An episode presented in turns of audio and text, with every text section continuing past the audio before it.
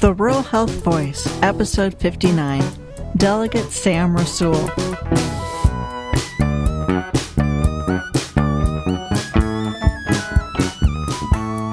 Welcome to the Rural Health Voice. I am Beth O'Connor, your host. We discuss rural health issues at the grassroots level and how state and federal policies play out in our local communities. Why would someone running for lieutenant governor bother to visit far southwest Virginia? Delegate Sam Rasoul joined me to discuss the importance of serving all Virginians. So, welcome, Delegate Rasoul. Thank you for having me, Beth. Uh, we certainly appreciate you taking the time to do this. So, let's get a little bit of background. How did you first become interested in politics? Yeah, I woke up one day after the 2006 uh, midterm elections and saw that times were changing uh, and uh, decided to get more involved what I was really inspired by was uh, trying to impact uh, the way we engage uh, fundamentally.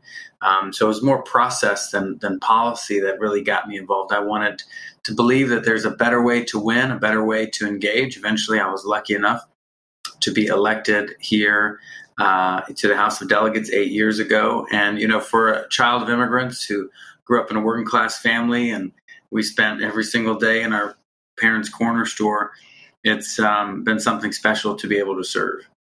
And currently, you're running for the office of Lieutenant Governor in Virginia. And you've made the news recently because you've spent time campaigning in far southwest Virginia.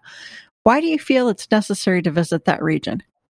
Yeah, many visits to southwest Virginia, and um, you know, I'm here in the Roanoke Valley, uh, so we we are very uh, uh, um, hot on wanting you know uh, as many candidates as possible uh, to come out our way. Uh, and but getting even deeper into uh, Southwest Virginia, uh, Virginia goes further west than Detroit. Uh, even past Roanoke, you can go another three and a half hours to get to the, the tips of, of Virginia. so there's so much to explore. And what I found is that people are just anxious to not be forgotten. I was in Dickenson County, over three hours from Roanoke it's a coal county. And when I got there, there was a full color half page ad that said, Sam's coming to the Fighting Ninth, uh, the Ninth Congressional District, in the local Dickenson Star. And you'd have thought that the president himself was coming to Dickenson County. And it wasn't uh, about Sam Rasoul, it was about the fact that someone was coming to listen and to engage. Uh, and we were happy to do so and continue uh, to, to visit. But from a pure numbers game, wouldn't it make sense to spend more time in high population areas so you can reach as many voters as quickly as possible? First, uh, I don't like to think of it either or. I uh, enjoy uh, uh saying I'm just going to work that much harder and do both, number one. And then number two, uh, if we really believe in equity in all of its forms, whether it be health equity, uh, in this case, um, you know, equity and the way we even campaign and uplifting all voices. Uh, we've got to show up everywhere. And uh, for me, it has been uh, an honor to be able to to serve over the past eight years and to serve in such a way where, as a member of the Virginia Legislative Black Caucus and the Rural Caucus, uh, that's one thing that's brought us together is this push uh, for equity in, in uh, all of its forms. So, um, as one person told me, we uh, uh, might be small in the number of votes, but we are mighty, and uh, I feel it. And uh, uh, uh, as someone who grew up out here in the western part of the state, um, we we want to make sure that everyone feels the love. And what do you feel that you have to offer rural voters? Well, my upbringing um, has me, I think, at an advantage in the sense that, you know, growing up as a religious and ethnic minority out here in the foothills of Appalachia. I had to build bridges everywhere I went, and it was always important uh, for me to uplift um, uh, every voice that I could, uh, and and beyond that, also try to uh, figure out um, how I can meet people where they're at. And I think that that's important. Um, many times when we just get in our polarized camps uh, in in one uh, neck of the woods or, or the other, uh, the reality is is that um, it it hurts us with regards to trying to find ways where we can uh, work together. So, you know, having grown up in, in Roanoke and in Botetourt County, um, uh, you know, for me, I think it's uh, very evident that people all around Virginia, and I've made it a pledge as part of my campaign to visit every city and county in Virginia, whether it's in Accomack, uh, in Martinsville, in Lee County, people have one common message please do not forget about us. Well, and not only don't forget about us, but remember, you know, what it is that we contribute. You, you've been critical of comments your Democratic colleagues have made about rural communities taking more than their share, in their words, of, of state tax dollars. What do you think that your colleagues need to understand about rural Virginia? Well, you know what um, rural Virginia wants, just like any other part of Virginia, is to be treated fairly uh, and and to be treated equitably. Uh, and so when I think about some of the um, education um, investments in uh, one of the you know great places in Virginia, for example, in, in Arlington, and I contrast that with some of the investments um, that we see in, in, Tazewell County and what's accessible uh, to the students in Russell County.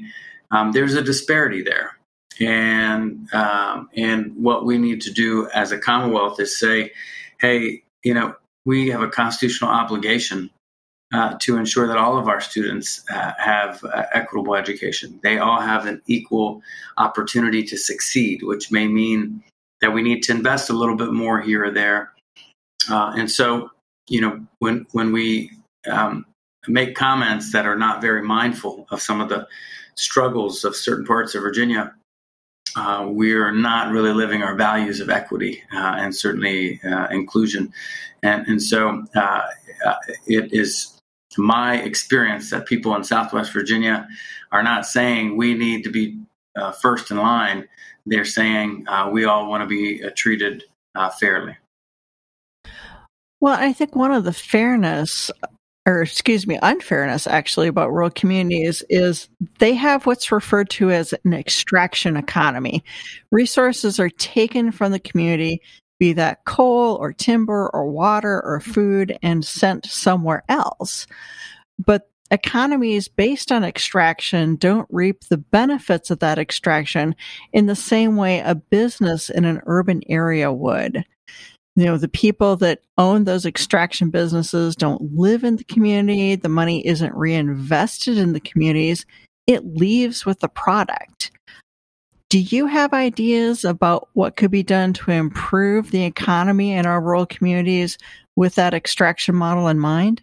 You know this is uh, i'm glad you, you brought it up because it's not just about jobs um, and it's not just about traditional economic development it's about retaining wealth and wealth not being extracted. Um, and so, the more that we can be doing to support uh, local businesses, um, trying to expand um, and, attract businesses that can actually incubate uh, in our regions, uh, when we when we think about it that way, then uh, it helps us um, retain some of the wealth here in the Commonwealth and specifically in uh, those uh, regions. And so, how can you do that? Uh, invest deeper into uh, small businesses.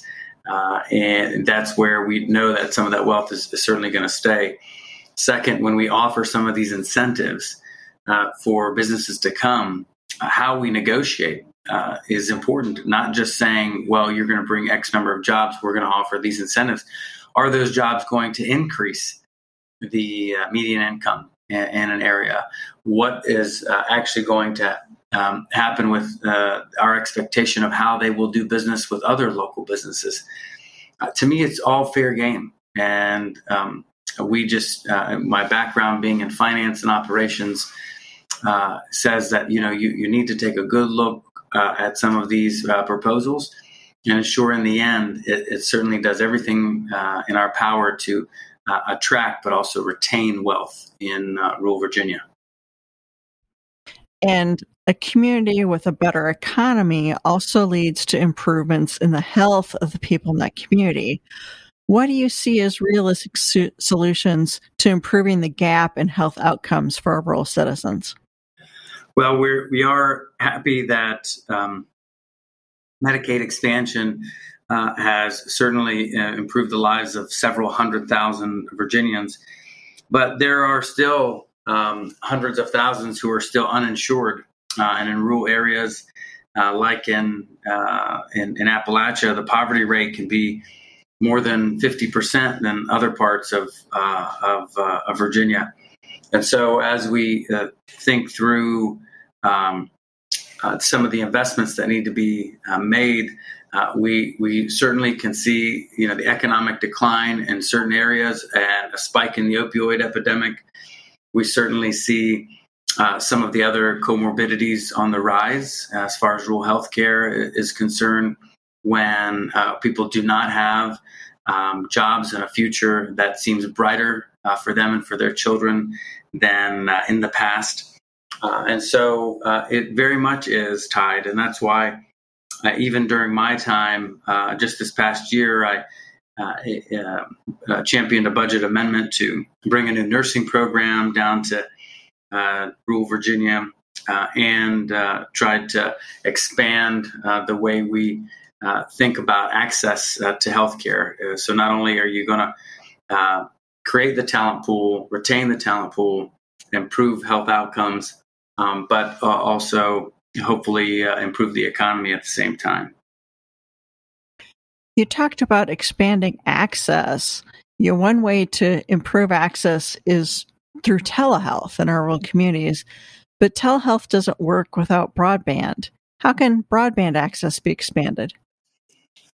When I went to Norton City, um, near the tip of Virginia, I met a guy there and he said, You know, I actually have access to broadband. I'm one of the lucky ones here. And you know who I get to work for? I work for Apple.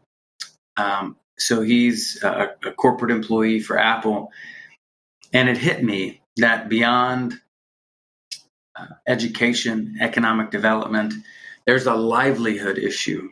Uh, being able to access um, uh, not only where you work and want to live, but also, like you say, the services like in healthcare uh, and telehealth. And the problem that we fundamentally faced in Virginia is that we really haven't treated it, broadband, as the public utility that it is.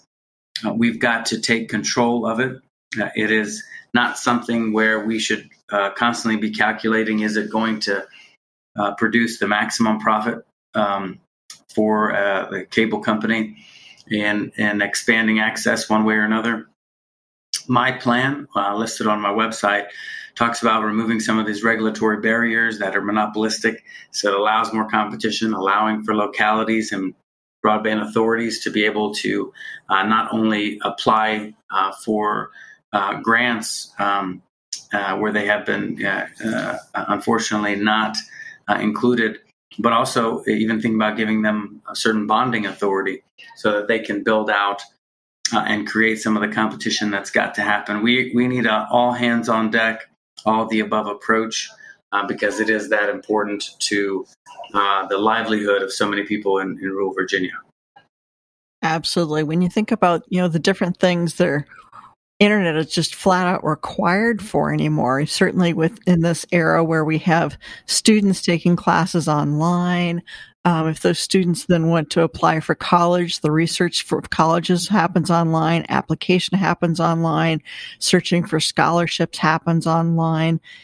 You know, anymore, it is absolutely essential utility. And I think we need to look back at the uh, rural electrification that happened uh, generations ago and use that as a model going forward to make sure that everyone's got access.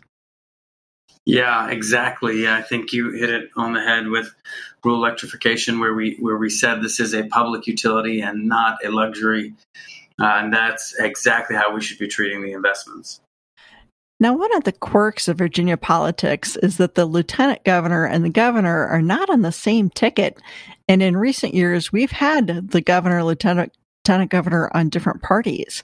If you were elected as lieutenant governor and the governor is a Republican, how will you work with that person to assure that the policies promoted are to the benefit of all Virginians?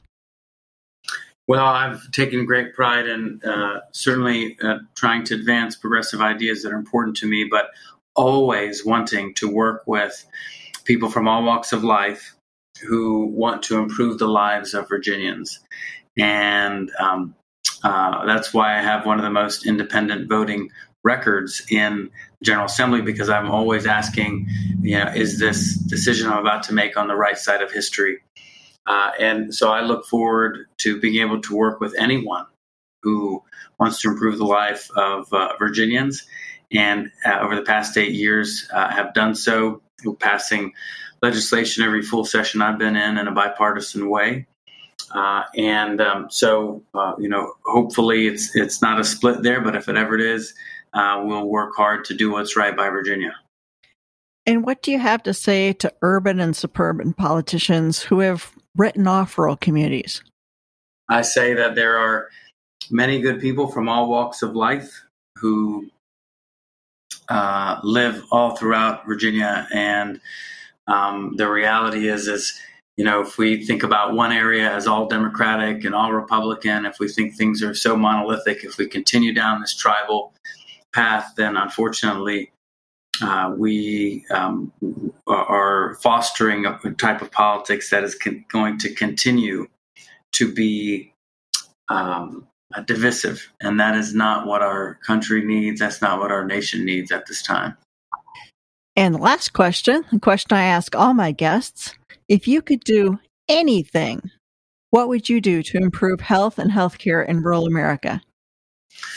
Well, I, I think um, the the one thing that you mentioned is um, that access to broadband certainly will help in lots of different ways to uh, improve the health for sure. I know certainly as vice chair of the health committee uh, myself, uh, and as someone who's worked in geriatric healthcare, who sees that these disparities are are real.